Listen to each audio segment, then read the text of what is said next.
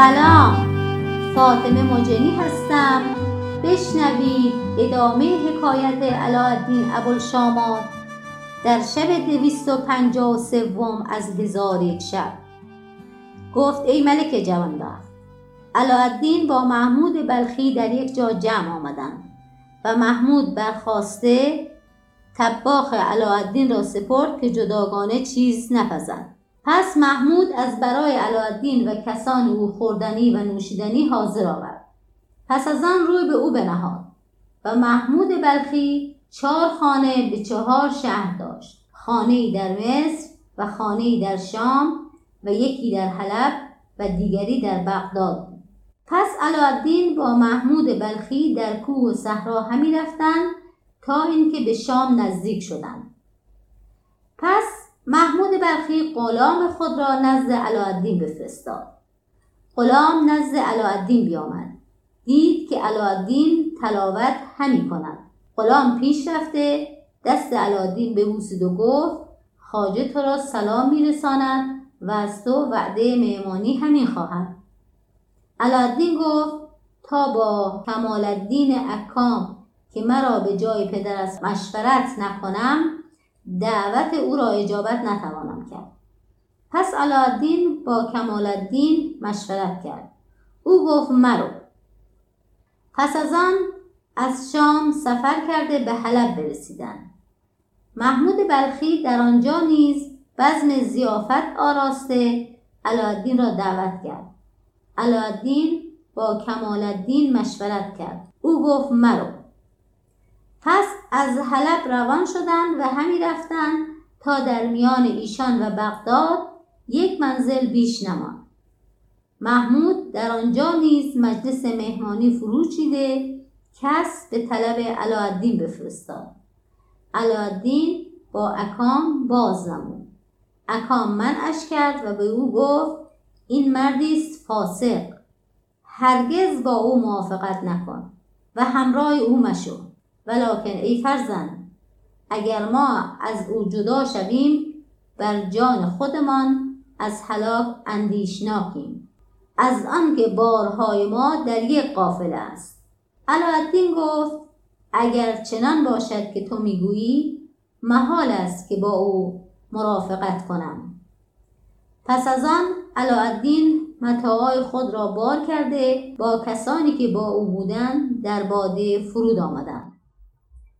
کمال الدین اکان گفت حال که تو را رأی چنین شد در اینجا فرو نیایی و بدین سان که هستید بروید. وی در رفتن بشتابید که شاید پیش از آن که دروازه شهر بغداد را ببندند بدانجا برسیم که دروازه شهر را طلوع آفتاب بگشایند و غروب آفتاب ببندند. علاءالدین گفت ای پدر من این بزاعت از برای سود بدین شهر نیاوردم بلکه قصد من تفرج بوده است. کمال الدین گفت ای فرزند من از راهزنان عرب بر تو و بر مال تو بیم دارم. علاءالدین گفت ای مرد تو فرمانبری یا فرمانروا؟ من به بغداد نخواهم رفت. مگر هنگام بامداد که بازرگان زادگان بغداد بزاعت مرا ببینند و مرا بشناسند. اکام گفت آنچه خواهی کن که من تو را پند همی دهم. پس علاءالدین به فرود آمدن بارها بفرمود. خادمان بارها فرود آوردند و به یک جا جمع کردند و تا نیمه شب در آن مکان بودند. آنگاه علاءالدین از برای دفع ضرورت درآمد. از دور چیزی دید که همی درخشید. گفت ای قافل سالار این چیز که درخشان است. اکام تعمل کرده نیک نظر بدان سو انداخت. دید که سنان نیزه ها و صفحه شمشیرهاست که درخشانند. ناگاه دیدند که ایشان سواران عرب هستند و بزرگ ایشان شیخ اجلان است. چون عرب به دیشان نزدیک شدند و بارها بدیدند یکدیگر را آواز دادند که امشب شب قنیمت است. چون این ندا به گوش ایشان بیامد کمال الدین اکام گفت ای پسترین عرب انان نگه دار. پس شیخ اجلان با زوبین چنان بر سینه او زد که از مهره پشتش به در آمد و کشته به در خیمه بیفتاد سقا گفت ای پلیدر چه کار کردی؟ او را نیز به شمشیر دو نیم کردند و علاءالدین ایستاده بدین کارها نظر می‌کرد. پس از آن عرب جولان می‌کرد و حمله میآورد. تا اینکه از آن قافله که با علاءالدین بودند کس نگذاشتند.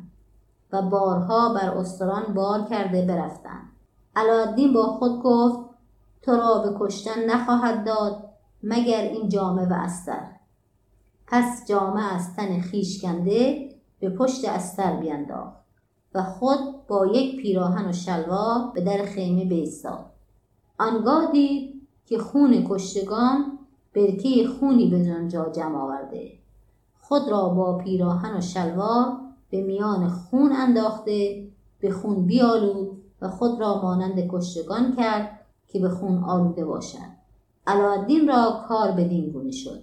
و اما عجلان با زیردستان خود گفت ای جماعت این قافله از مصر همی آیند یا از بغداد بیرون شده اند چون قصه به دینجا رسید بامداد شد و شهرزاد لب از داستان فرو بست.